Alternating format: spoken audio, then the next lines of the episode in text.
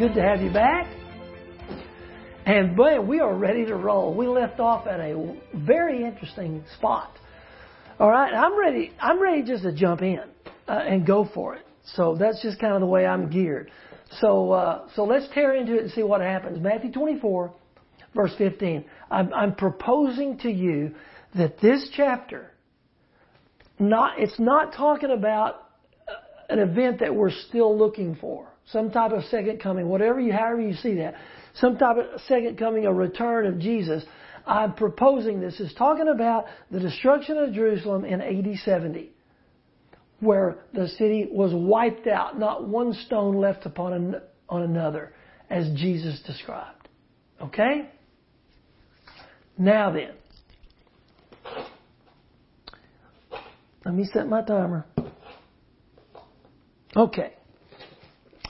Verse 15, which we looked at, but we haven't delved into.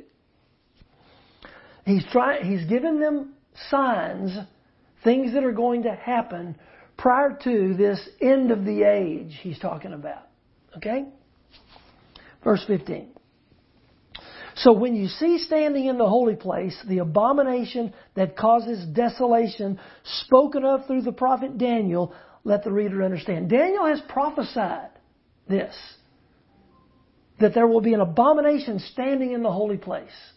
Okay? So what what is that? What and I told you we don't know for sure what that is, but there was an event that took place that could very easily qualify. Okay? Rome is coming upon the city of Jerusalem. Matter of fact, in Jesus' warnings, and, and this is so this is so cool because Luke Luke could have shed a lot of light on this if people would have gone to Luke's account in regard to this same event. That's not it.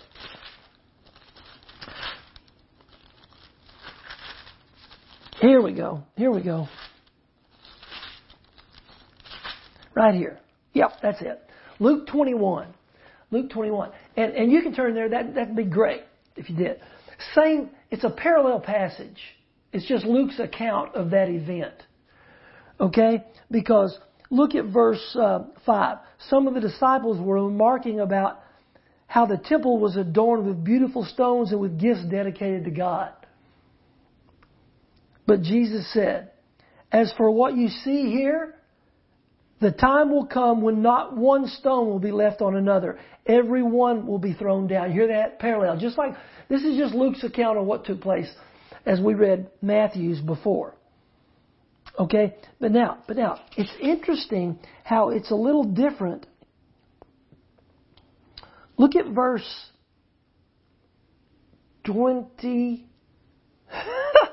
20. Verse 20. When you see Jerusalem being surrounded by armies, you will know that its desolation is near. Absolutely.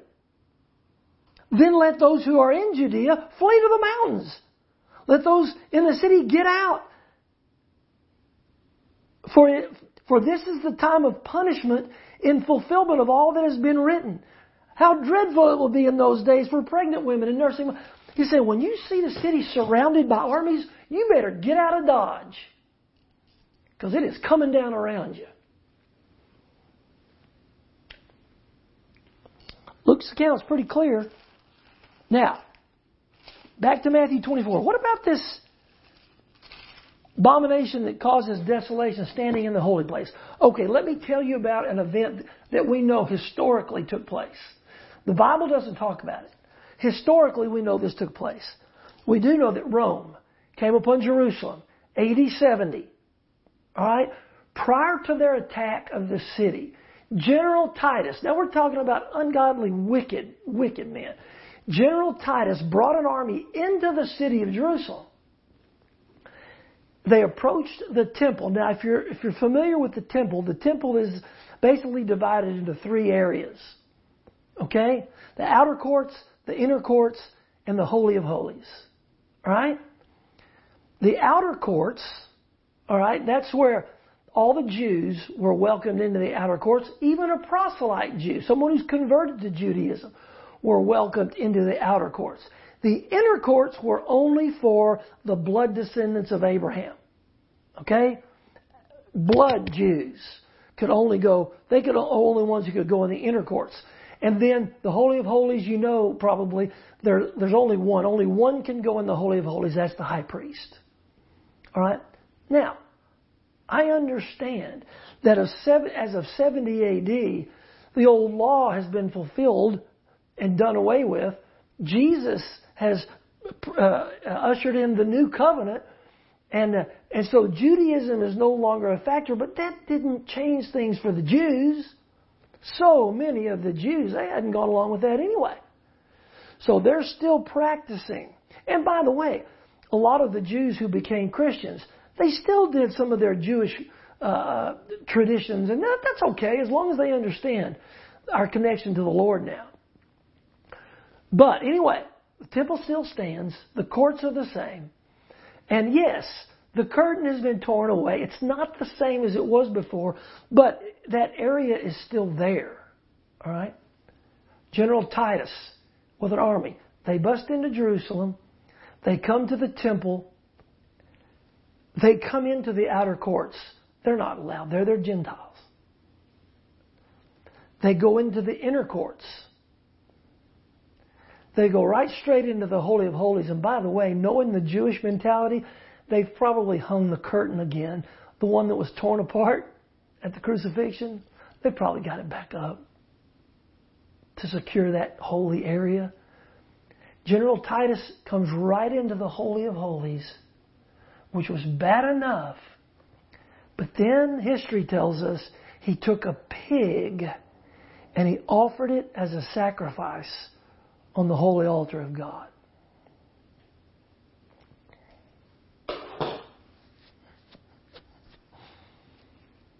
Blatant action to completely humiliate these people. Right in their face. Let's see. When you see standing in the holy place the abomination that causes desolation spoken of through the prophet Daniel, let the reader understand. You better get out of town because it's about to happen. And it did.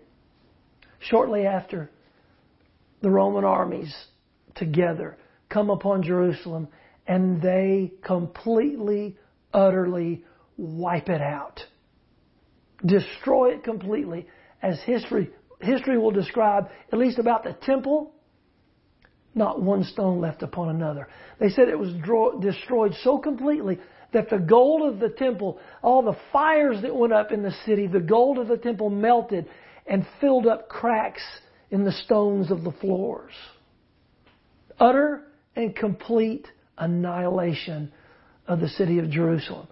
Now, the Bible does not talk about that in detail. History does. It happened in AD 70. Look it up. But Jesus forewarns, and here's, here's the warning. When he's, and he's talking about look for these signs, here's why. When you see these happening, get out, get out of town, be gone, get out of there. Because it's going to be real, real bad. So, the believers, those who listened, and who listened to the words of his disciples, they would get out. But the non believers, it was not good. And it was so bad. I just, I just remember one of the details of what was done to the Jews that remained in the city. They took them and they staked them alive against the inside of the walls. They staked them up onto the walls and then they, they skinned them alive.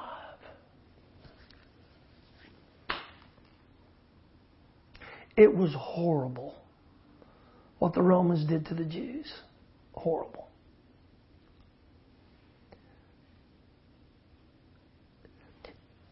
That T- Titus being in the Holy of Holies, sac- sacrificing a pig, unclean, right?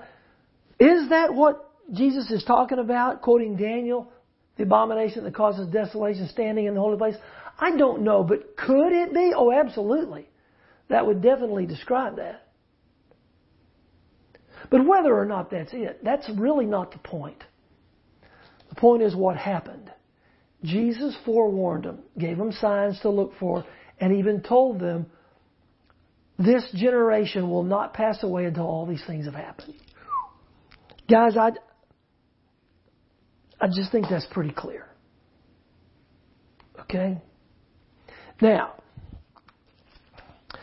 there are some that will make a transition at that point and will say that, well, the rest of the chapter, he's talking about his second coming yet to be.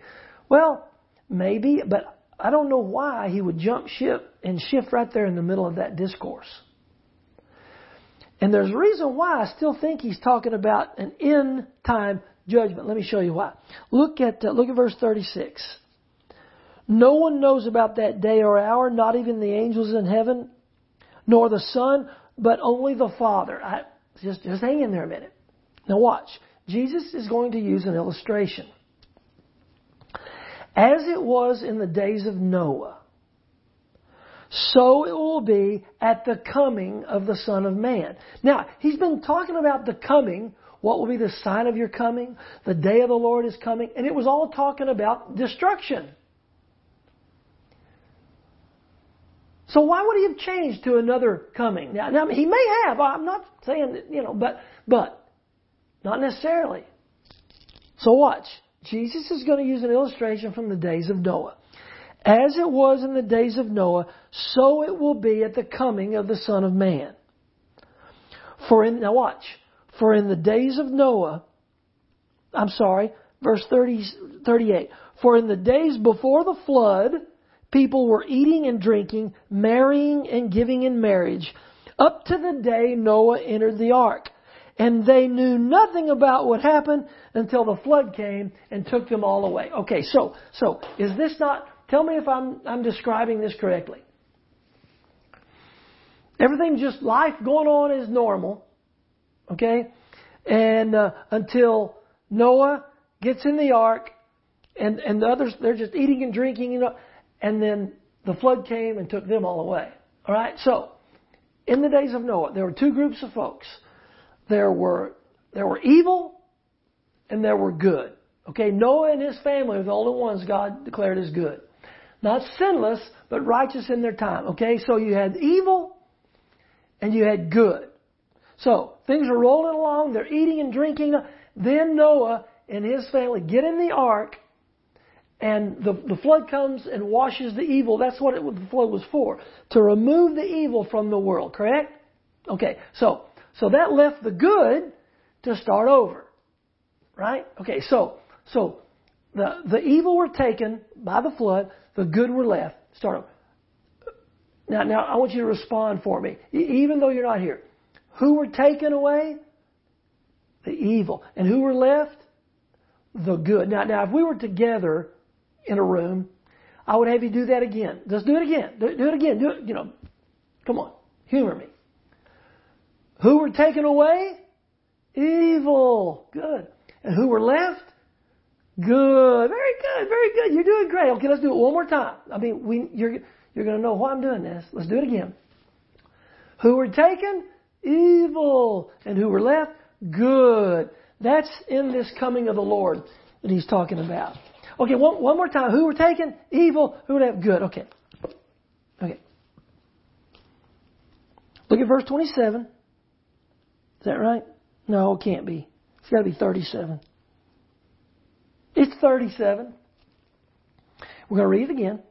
As it was in the days of Noah. Jesus is the one using the illustration. It's going to be just like this. As it was in the days of Noah, so it will be at the coming of the Son of Man. For in the days before the flood, people were eating and drinking, marrying and giving in marriage up to the day Noah entered the ark, and they knew nothing about what would happen until the flood came and took them all away. Took who? Evil. Left who? Good. Okay. Watch. Watch. That is how it will be at the coming, you ready? At the coming of the Son of Man. You ready for this? Two men will be in the field. One will be taken and the other left. Who's taken? Hey, Don't jump ship on me now. Who's taken? Evil. Who's left? Good. This is how it was in the days of Noah. It's Jesus' illustration. Verse 41. Two women will be grinding with a hand mill. One will be taken. Who's taken? And the other left.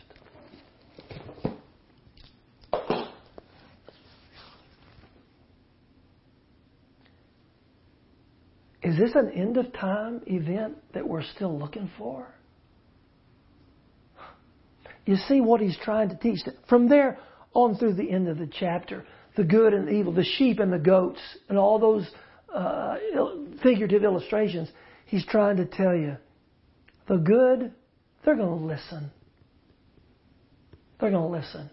The evil, they're not. They're not. And the evil are going to be wiped out. The good are going to be left to continue the mission in this ministry. Okay? It's Jesus' illustration, just as it was in the days of Noah. Okay? So, look, honestly, you can believe whatever you want to. I mean, that's true of all of us. Doesn't make us right, doesn't make me right. But I do believe wholeheartedly if we are if we're true and honest with this text, we'll see what the disciples asked. We'll see how Jesus answered. And we'll know what happened not long after this letter was written to the city of Jerusalem. Oh, and by the way, how is that the end of an age? I'll tell you. In the temple that was utterly destroyed, you know what they kept? They kept the genealogical records of the Jews. Okay? Oh, they were there. If you were a descendant of Abraham, you could go in there and find and trace your lineage right back to Abraham. You could prove you were a son or a daughter of Abraham, a Jew, a blood Jew. Do you, do you know what was one of the biggest hurdles to the early church and the development of the church? The Jews the Jews. It was. Trying to tell people they had to become a Jew before they could be a Christian. All those conflicts, we see a lot of it in the New Testament, talking about those conflicts between the Jew and Gentile, trying to, to rectify them, letters written about it. It was one of the greatest hurdles. You know what happened in AD 70? Those records were wiped out. You talk about the end of an age. No longer could a Jew prove that was where they had come from. They needed that to happen. So those records weren't there. Anyway, that's my proposal. Okay, concerning Matthew chapter 24. I think it, I think it, I think it's trying to be true to the text. All right? And that's what we always want to do. Okay? Whew. All right. That's that's tiresome. That makes me weary going through uh, going through all of that. All right, turn over to chapter 26 of Matthew, Matthew 26. And of course, we're getting really close to the culmination of, of his ministry. But there are some things along the way that I want us to see. My nose is itching again. Does that? Mm.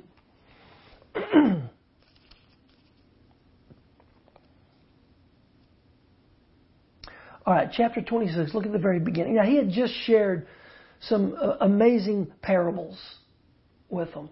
All right? And so, verse 20, I mean, verse 1 of 26, when Jesus had finished saying all these things, he said to his disciples, As you know, the Passover is two days away, and the Son of Man will be handed over to be crucified. Now, they knew the Passover was two days away, but I don't think they know and understand about this crucified stuff. Now watch verse 3. Then the chief priests and the elders of the people assembled in the palace of the high priest, whose name was Caiaphas, and they plotted to arrest Jesus in some sly way and kill him. Well, apparently they knew he wasn't guilty of anything, some sly way, and kill him. You, you notice? They're not trying to ask him questions to trap him anymore. it already told us they ain't going to do that. No, all, all they've decided now is we just got to kill him. We got to figure out how we can kill him. Look down at verse 14. Again, we're skipping a rock. I get it. This, this breaks my heart. Then one of the twelve, the one called Judas Iscariot, went to the chief priests and asked, What are you willing to give me if I hand him over to you? So they counted out for him 30 silver coins. And from then on, Judas watched for an opportunity to hand him over. Oh, boy. That's tough. That's a tough one. You always hate for there to be a traitor in your midst, a turncoat. But he's there. And he's already plotting a way to hand him over. So then we move in verse 17. Oh, it's a very special section. On the first day of the Feast of Unleavened Bread, the disciples came to Jesus and asked, Where do you want us to make preparations for you to eat the Passover? And he tells them, Go find this guy. He'll take you, he'll show you. They're going to go to an upper room. That, that's, that's not particularly uh, uh, significant, but that's what happens. Okay? Verse 19 So the disciples did as Jesus had directed them and prepared the Passover. Okay? Now then, hold your finger in Matthew 26 and go to John 13. As you're going, let me ask you a question. If Jesus were to say, let's just ask it this way. How would you say Jesus showed us the full extent of his love? How did he show us the full extent of his love? Well, he died on the cross. I get it. Well, that makes this passage really interesting. John 13. By the way, same scene. This is John's account of that upper room during the Passover when the, the communion is going to be instituted. But watch this. This is, this is, this is where they are when this takes place. John 13. It was just before the Passover feast. Jesus knew that the time had come for him to leave this world and go to the Father. Now, hang on, hang on that a minute. I gotta stop. As distressing as this time is, that he knows what he's going to go through is going to be really bad, this has got to give him great comfort. Jesus knew that the time had come for him to leave this world and go back to the Father. He's going to be in the presence of his Father soon. Ah, and you know what? I'm thankful for that. I'm glad for that, and that that's given him hope. Oh. Now watch the end of that verse, still in verse 1.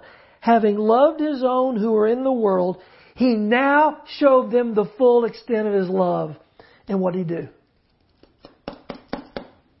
He washed their feet.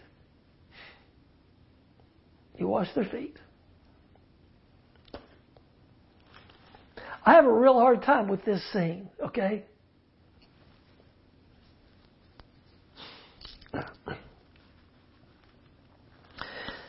Verse 2 The evening meal was being served, and the devil had already prompted Judas Iscariot, son of Simon, to betray Jesus. Judas is there, though. Yeah, yeah, he's working on a plot. Jesus knew that the Father had put all things under his power and that he had come from God and was returning to God. So he got up from the meal, took off his outer clothing, wrapped a towel around his waist. After that, he poured water into a basin and began to wash his disciples' feet, drying them, drying them with the towel that was wrapped around him. I, you know, people can say whatever they want to about Peter, but at least he stopped him and said no. I mean, I'm surprised others hadn't done that already. He came to Simon Peter who said to him, Lord, you're going to wash my feet? Jesus replied, You do not realize now what I'm doing, but later you will understand. No, said Peter, you shall never. He uses that word a lot, never. You shall never wash my feet. You know what? He means well. That's a good heart. You'll never wash my feet. You know how I know it's a good heart? Because of what he does next. Jesus answered, Unless I wash you, you have no part with me. So Peter says, Then Lord, Simon Peter replied, Not just my feet, but my hands and head as well. Just wash me all over. I love that. I love that. I think about this scene, and the reason I guess I have a hard time with it. Here's our Savior on the floor, on his knees probably, washing the feet of these men. Oh, and their feet are dirty, I'm sure, but that that's beside the point. Just the humility of doing that. And at the end of it, what does he tell them? You go and do likewise. He he didn't mean go wash everybody's feet unless you take that figuratively. Serve. You go out there and serve. Guys, this is in the upper room right before the, the communion was instituted. This is all going on at the same time. And I heard a guy say once about this foot washing scene, and it got me. And I guess maybe maybe it it encapsulated all the feelings I was having about it. I, I don't know. But here's what I, I heard him say. I read I read his stuff and it said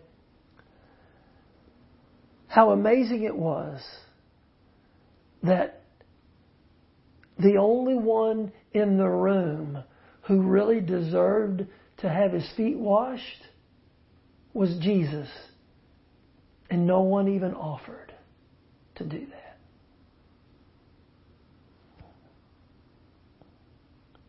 You ever thought about that? Jesus washes all of their feet. And even with Peter, as, as noble as that was, why didn't anybody offer to wash his?